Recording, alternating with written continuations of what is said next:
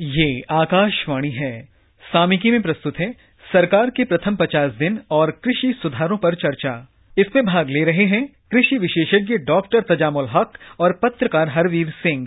केंद्र में दोबारा सत्ता में आई राजग सरकार ने पचास दिन पूरे कर लिए हैं। और प्रधानमंत्री और राजग सरकार का एक महत्वपूर्ण एजेंडा है कि देश में कृषि और किसानों की स्थिति को कैसे बेहतर किया जाए। उसमें किसानों की आमदनी को 2022 तक दोगुना करने का भी एक बड़ा एजेंडा है। और सरकार का जो नीतिगत फोकस है, वो बदल गया है। उसमें उत्पादन की बजाय आय के ऊपर चला गया है। सरकार का मानना है कि किसानों की आय बढ़ाने के उपाय करने चाहिए, क्योंकि ज़्यादातर क्षेत्रों में और फ़सलों के मामले में हम लोगों ने बेहतर उत्पादन और उत्पादकता हासिल की है। तो 50 दिन पूरे जो हुए हैं, इसमें सरकार ने कई फैसले लिए, कई घोषणाएँ की इस दौर में। तो अक्सर मैं आपसे जानना चाहूँगा कि कई पहलू हैं। एक तो सरकार ने आते ही कुछ घोषणाएँ की, फिर बजट भी आ गया, उसमें भी कुछ चीज़ें हुई हैं। तो जो ये पहले पचास दिन है, नरेंद्र मोदी के नेतृत्व वाली राजग की जो दूसरी सरकार ये उसमें कौन सी महत्वपूर्ण बातें आप देखते हैं जो किसानों के लिए फ़ायदेमंद है? कई महत्वपूर्ण डिसीज़न लिया गया जैसे पहले आते ही फ़र्स्ट कैबिनेट मीटिंग में कहा गया कि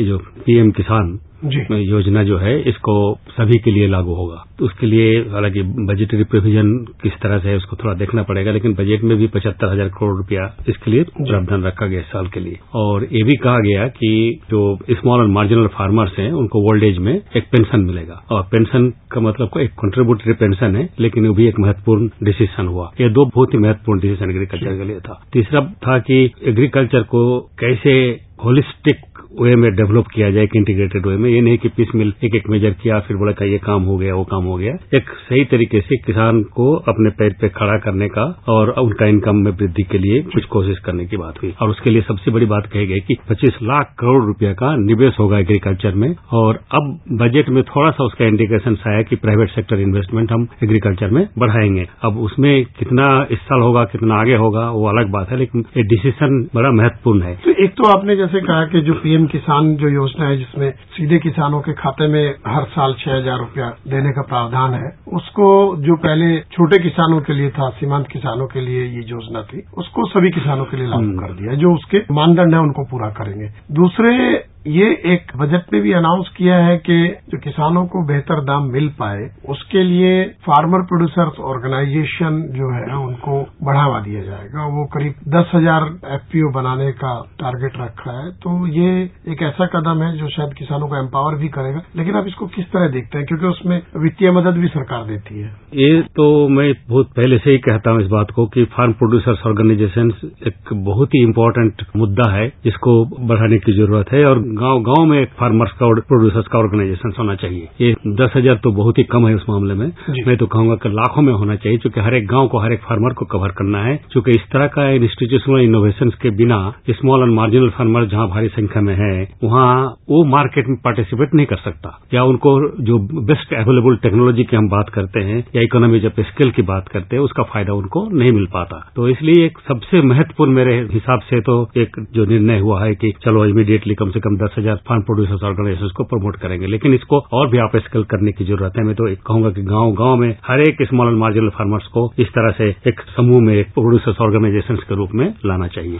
ये जो ई नाम है ई नेशनल एग्रीकल्चर मार्केट उसको मज़बूत करने की बात भी कही है बजट में भी कही है और उसके लिए कहा है सरकार ने कि हम लोग कोशिश कर रहे हैं कि ज़्यादा मंडियाँ इससे जुड़े। जी अभी तक तो हमने 585 जो होलसेल मार्केट्स थे उसको कुछ खास प्रोड्यूस के लिए ये नहीं कि हर एक कमोडिटी जिसमें भी है उसका ऑनलाइन ई ट्रेडिंग के जो बात है वो ऑलरेडी हुआ है। 585 को इंटीग्रेट किया गया। लेकिन अभी देश में छह हज़ार से भी ज़्यादा होलसेल मार्केट्स है रेगुलेटेड मार्केट्स तो उसको इंटीग्रेट करना होगा। हर एक जगह को आप अगर इंटीग्रेट करना चाहते हैं हर एक फार्मर्स को उसमें कवर करना चाहते हैं। साथ साथ आपको जो पिछले बजट में कहा गया था आपने देखा होगा ना इस बजट में इससे पहले साल के बजट में कि बाईस हज़ार जो रूरल हार्ट्स है उसको भी होलसेल मार्केट के साथ इंटीग्रेट करना है। तो इसमें फोकस होना ज़रूरी है क्योंकि इसके बिना फार्मर्स को बेनिफिट देना मार्केट का और अच्छा प्राइस देने का जो सवाल है या उनका इनकम बढ़ाने का सवाल है तो ये मेरे ख्याल से एक बहुत ही महत्वपूर्ण कदम है और उसको थोड़ा सुनियोजित ढंग से इसको करना चाहिए इस काम को। एक ये जो मॉडल कॉन्ट्रैक्ट फ़ार्मिंग और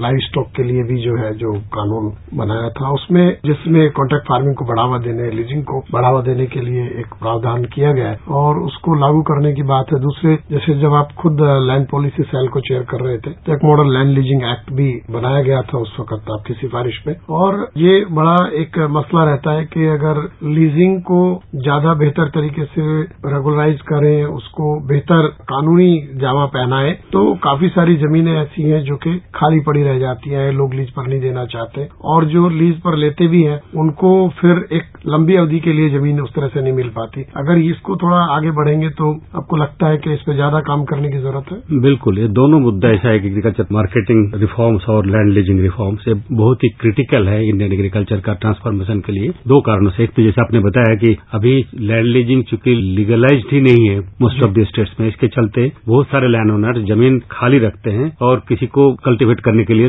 देते नहीं इवन लीज पे भी। तो अगर वो लीगलाइज हो जाएगा तो कोई भी ज़मीन खाली नहीं रहेगा उस हिसाब से। क्योंकि आज के दिन में करीब 24 मिलियन हेक्टेयर ज़मीन ऐसे पड़ती है। तो अब 24 मिलियन का सोच लीजिए अगर एवरेज दो टन करके भी उसमें ग्रेन्स होता है तो कितना हो गया? 48 मिलियन टन तो एक ये एस्पेक्ट है। दूसरा ये है कि जो टेनेंट फार्मर्स अभी इनफॉर्मल वे में कुछ करते भी हैं तो इनफॉर्मल टेनेंट्स को क्रेडिट का फैसिलिटी नहीं है इंश्योरेंस की फैसिलिटी नहीं है मार्केट की फैसिलिटी नहीं है या गवर्नमेंट जो डीबीटी के द्वारा कई सारे सपोर्ट सिस्टम देते हैं सब्सिडी देते हैं उसका भी बेनिफिट उसको नहीं मिलता। तो भारी संख्या में इस तरह का टेनेंट फार्मर गवर्नमेंट के पॉलिसी रिफॉर्म्स या पॉलिसी सपोर्ट का जो मुद्दा है उससे बाहर रह जाते हैं। और उनकी डेवलपमेंट अगर नहीं होगा वो तो सबसे गरीब लोग हैं ज़्यादातर। तो उनको अगर आप टारगेट करके आगे नहीं बढ़ाएँगे तो फिर होगा कैसे? तो इसको भी मेरे ख्याल से करने की ज़रूरत है। और दूसरा एग्रीकल्चर प्रोड्यूस मार्केटिंग रिफॉर्म्स के लिए आपने ये भी देखा होगा कि रिसेंटली एक चीफ मिनिस्टर्स का हाई लेवल पैनल ये किया है। तो उसमें आपके महाराष्ट्र के चीफ मिनिस्टर है कोऑर्डिनेट कर रहे हैं। तो उनका पर्पज भी वही है कि होलिस्टिक डेवलपमेंट कैसे एग्रीकल्चर में हो किस तरह का पॉलिसी रिफॉर्म्स या मार्केटिंग रिफॉर्म्स या स्ट्रक्चरल रिफॉर्म्स एग्रीकल्चर में चाहिए उसके लिए वो रिकमेंडेशन देंगे।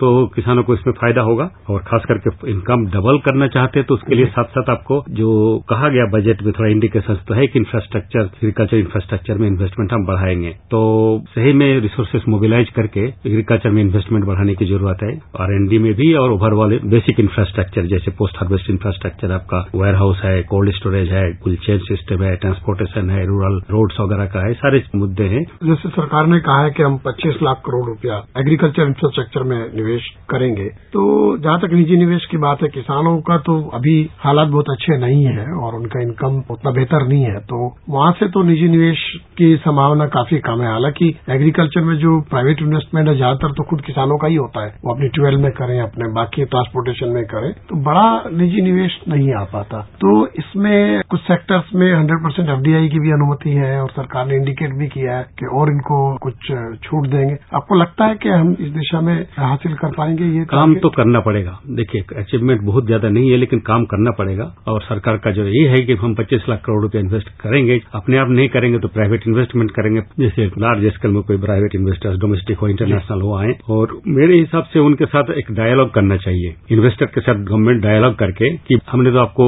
इतने सारे फैसिलिटीज़ भी दे दिए इतने सारे छूट भी दे दिए टैक्स बेनिफिट्स भी दे दिए। कुछ आपके ये भी दे दिए कि आपने देखा होगा कि फ़ूड प्रोसेसिंग के लिए हमने मेगा नेशनल पार्क बनाया वहाँ भी उनको हम कह रहे हैं कि तुम सब्सिडाइज रूप में सारे फैसिलिटीज़ देंगे। तो उसके बावजूद भी नहीं आ रहे हैं इसका मतलब क्या है? तो उनके साथ डिस्कस करके ही इसका सोल्यूशन निकाला जा सकता है। और दूसरा यह है कि स्मॉल एंड मार्जिनल फार्मर्स का या फार्मर्स का जो आप इन्वेस्टमेंट बढ़ाना चाहते हैं उसमें भी बहुत स्कोप है। लेकिन उसको बढ़ाने के लिए आपको इंस्टीट्यूशनल क्रेडिट का फैसिलिटीज़ बढ़ाना पड़ेगा। आज के दिन में फार्मर्स का इंस्टीट्यूशनल एक्सेस का क्रेडिट रियल सेंस में घट गया है। मैं इसलिए भी कह रहा हूँ कि इन्फ्लेशन का पॉइंट ऑफ़ व्यू से खाली नहीं क्योंकि ज़्यादातर जो क्रेडिट का फैसिलिटी है वो इनडायरेक्ट क्रेडिट के रूप में जा रहा है। प्रोसेसर्स को हो डीलर्स का हो या बड़े बड़े कंपनीज़ को हो इस तरह से हो। रहा है। तो ये कुल मिलाकर के अभी क्योंकि सरकार के गठन के बाद पचास दिन का समय बीता है और कई सारे इनिशिएटिव सरकार ने लेने शुरू किए हैं। कुछ घोषणाएँ की हैं कुछ बजट में नए प्रावधान किए हैं और सरकार का एक लक्ष्य है कि किस तरीके से एग्रीकल्चर सेक्टर को उबारा जाए और उसकी जो ग्रोथ है वो ज़्यादा हो जिससे कि किसानों की आमदनी बढ़ सके और आने वाले दिनों में और कुछ कदम हमें देखने को मिलेंगे। अक्सर आपने इस चर्चा में भाग लिया। धन्यवाद। धन्यवाद। सामिकी में अभी आप सुन रहे थे सरकार के प्रथम पचास दिन और कृषि सुधारों पर चर्चा। इसमें भाग ले रहे थे कृषि विशेषज्ञ डॉक्टर तजामुल हक और पत्रकार हरवीर सिंह। ये कार्यक्रम आकाशवाणी के समाचार सेवा प्रभाग द्वारा प्रस्तुत किया गया। इस कार्यक्रम के संबंध में अपनी प्रतिक्रिया आप हमें ईमेल कर सकते हैं। पता है A I R N S D talks at Gmail dot com ये कार्यक्रम फिर से सुनने के लिए लॉग ऑन करें हमारी website news on A I R dot com